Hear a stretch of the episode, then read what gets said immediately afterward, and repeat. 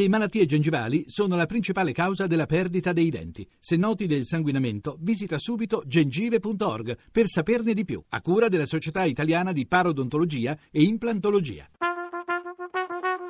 Oggi in edicola. E domenica 15 maggio a tutti voi una buona giornata al microfono Monica Giunchiglia. Aperture diverse stamane sulle prime pagine dei maggiori quotidiani. Cominciamo con la stampa, la grande fuga dalle borse, ritirati 90 miliardi di dollari. Pesano i timori di nuove crisi e l'instabilità politica, mai così male dal 2011. In posizione di spalla torna il dibattito politico sulle unioni civili proprio all'indomani dell'approvazione della riforma. Dopo le unioni civili costa ai giudici, basta sentenze creative sulle adozioni. Lo stralcio della stepchild adoption, e cioè la possibilità per una persona di adottare il figlio biologico del eh, partner, eh, quindi lo stralcio dalle unioni civili, non accontenta il nuovo centrodestra. Leggiamo nel richiamo il responsabile per gli affari regionali con delega alla famiglia Enrico Costa alza il tiro sui magistrati.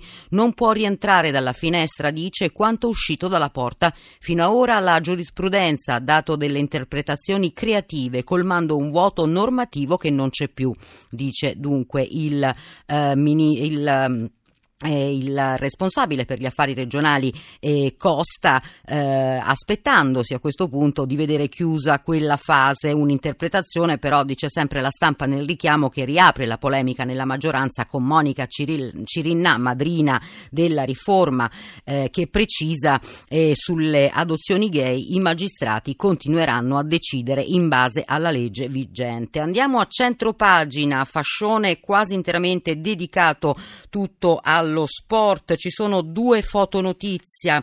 E la prima che eh, ritrae Gianluca Brambilla, primo ad Arezzo dopo oltre 160 km di fuga, crolla l'ex leader di Moulin, fuga sullo sterrato e maglia rosa per Brambilla, l'impresa del gregario. Accanto invece fotonotizia per Buffon con al fianco Bonucci e eh, Barzagli, Buffon che alza la coppa dello scudetto, goleada Juve, Higuain fa 36 e batte il record alla festa festa degli invincibili. Accanto a chiusura del fascione centrale troviamo il caso eh, Donald Trump. Accusi al candidato parlano le donne di Donald Trump, molestie e insulti per 40 anni. Un ritratto controverso di Trump emerge da un'inchiesta del New York Times che ha intervistato oltre 50 donne, le quali nel corso degli ultimi 40 anni hanno lavorato e avuto rapporti di qualunque tipo con lui. Molte le storie sgradevoli che vedono protagonisti intervista il candidato repubblicano alla Casa Bianca, avanzi indesiderate, commenti eh, ininterrotti sulle loro forme, dipendenza da donne ambiziose e una preoccupante condotta sul lavoro.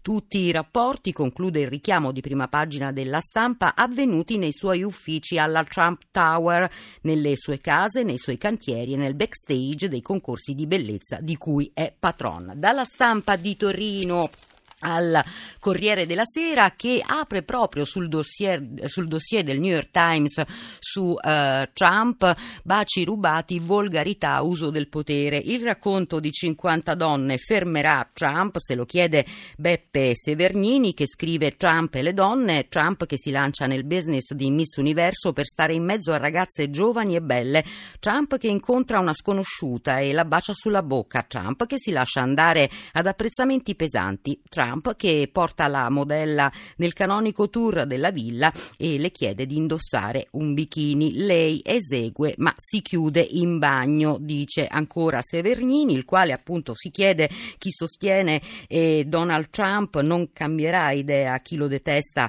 trova nuovi motivi per farlo. Un pronostico per molto meno fino a un anno fa un candidato avrebbe dovuto abbandonare la corsa alla presidenza. Oggi potrebbe guadagnare qualche insulto, un po' di invidia qualche voto. Speriamo non abbastanza per arrivare alla Casa Bianca perché sarebbe una tragedia di qui e di là dell'Atlantico. Così il quotidiano di Via Solferino che accanto ci fa trovare il patto tra l'Italia e l'Unione Europea sia alla flessibilità ma taglia al deficit. Trisce difende la BCE, ha evitato il peggio. Immediatamente sotto torna il caso Costa. Sentenze sulle adozioni gay. Il ministro richiama i giudici non siano creativi. La Cirinna risponde a applicano le leggi.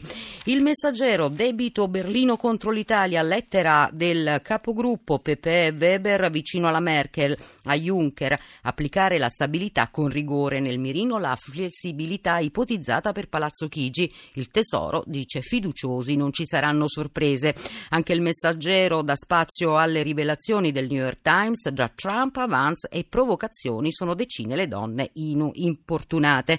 A centropagina giallorossi ai preliminari di Champions, la Roma domina il Milan 3 a 1 per Totti, l'ovazione di San Siro e accanto di nuovo lo, eh, il seguito del caso Pizzarotti all'interno del Movimento 5 Stelle, Pizzarotti accusi al direttorio parlamentari Movimento 5 Stelle Assemblea, malumori per la vicenda Parma, adozioni, lite nella maggioranza. A chiusura della prima del messaggero troviamo il caso Ovuli con la difesa di Antinori, il noto ginecologo che dice quella donna era consenziente. Andiamo su Repubblica, ancora un'apertura diversa bonus bebè più soldi per le famiglie, primo figlio 160 euro. Piano della ministra Lorenzin, rischio crack demografico, bisogna agire ora oppure sarà troppo tardi per il paese. A centro pagina Movimento 5 Stelle, Pizzarotti vara la convention per raccogliere tutti gli espulsi.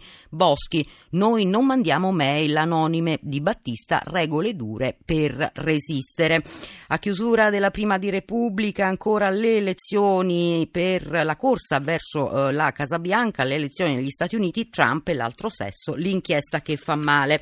Andiamo sul giornale, fisco Dracula, artigiani, rapina da 18 miliardi, le tasse in più versate da autonomi e imprese, colpa degli studi di settore e con le imposte oltre il 60% soltanto un negozio su due fa gli scontrini. E infine chiudiamo la carrellata delle prime pagine di oggi con la prima del Fatto Quotidiano, antiterrorismo impossibile intercettare intercettare gli smartphone.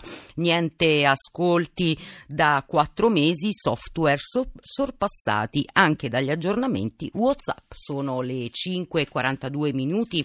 Adesso ci ascoltiamo insieme eh, Black Man in White World. Su Radio 1 arriva Michael Kiwanuka. I've been low, I've been high, I've been sold all my life. I've got nothing left to play. I've got nothing left to say. I'm a black man in a white world. I'm a black man in a white world. I'm a black man in a white world. I'm a black man in a white. I'm in love, but I'm still sad. I found peace, but I'm not glad. On my night I've been trying to run away. I'm a black man in a white world. I'm a black man in a white world. I'm a black man in a white world. I'm a black man in a white world. Like I've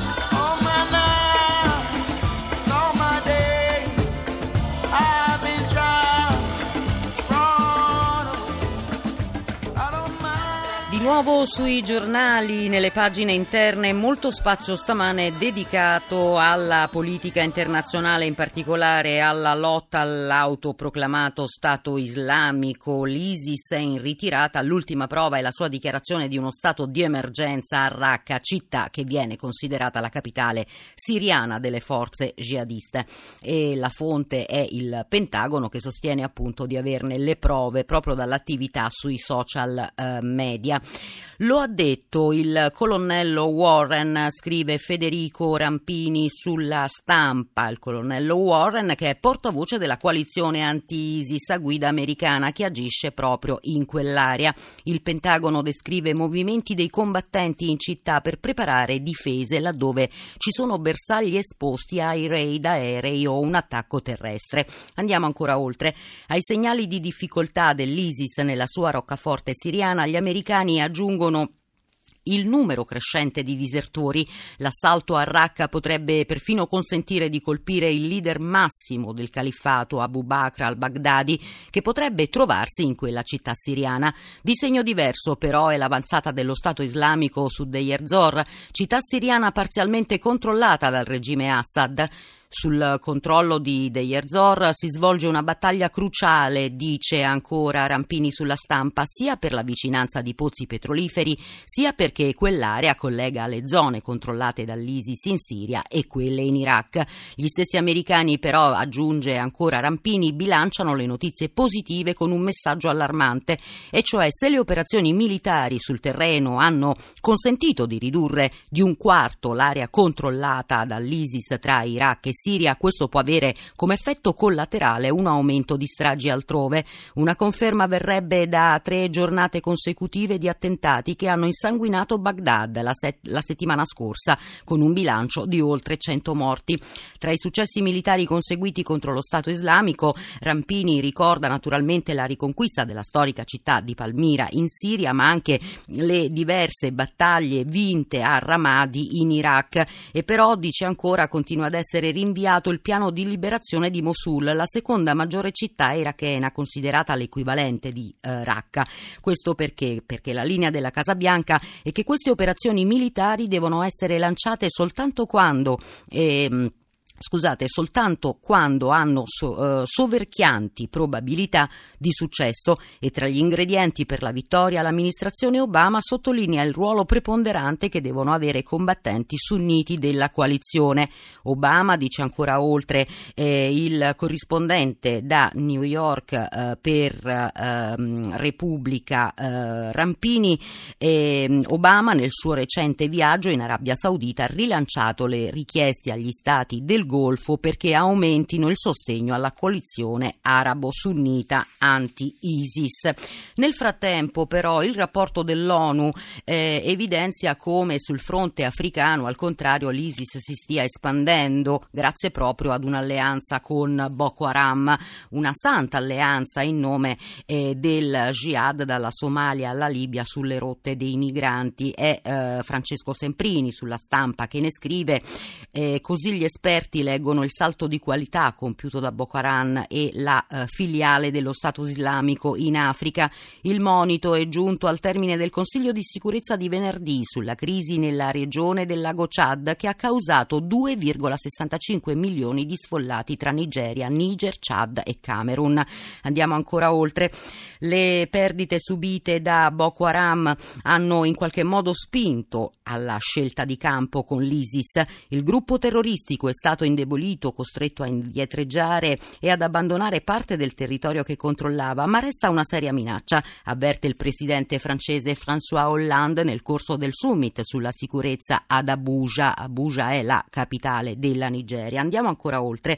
Operare sotto la bandiera nera dell'ISIS ha consentito a Boko Haram di acquistare maggiore visibilità e incutere maggior timore, oltre a poter contare sul know-how dell'ISIS. Ancora oltre, vantaggi ne ha ottenuti anche il califfato, innanzitutto perché l'ISIS può contare sull'appoggio logistico e finanziario di Boko Haram, i cui forzieri sono ricchi di liquidità grazie alla tassazione sui territori occupati, i riscatti e il traffico di armi.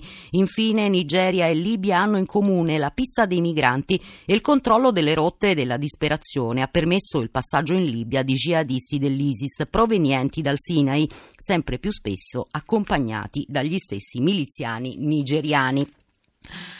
A proposito della lotta al terrorismo, è chiaro che le indagini continuano anche entro i confini dei singoli paesi, naturalmente anche a casa nostra. Tuttavia, scrive Davide Milosa sul Fatto Quotidiano, i nostri 007 denunciano carenze tecnologiche e di fondi. Stare al passo con le innovazioni utilizzate nelle comunicazioni dai jihadisti costa circa 2,5 milioni, una spesa che lo Stato non si può permettere. Abbiamo attrezzature inadeguate eh, di dicono ancora gli 007 in questo articolo firmato eh, da Davide Milosa sul Fatto Quotidiano, gli smartphone usati dai jihadisti si aggiornano di continuo e dunque costa troppo stare al passo con la eh, tecnologia.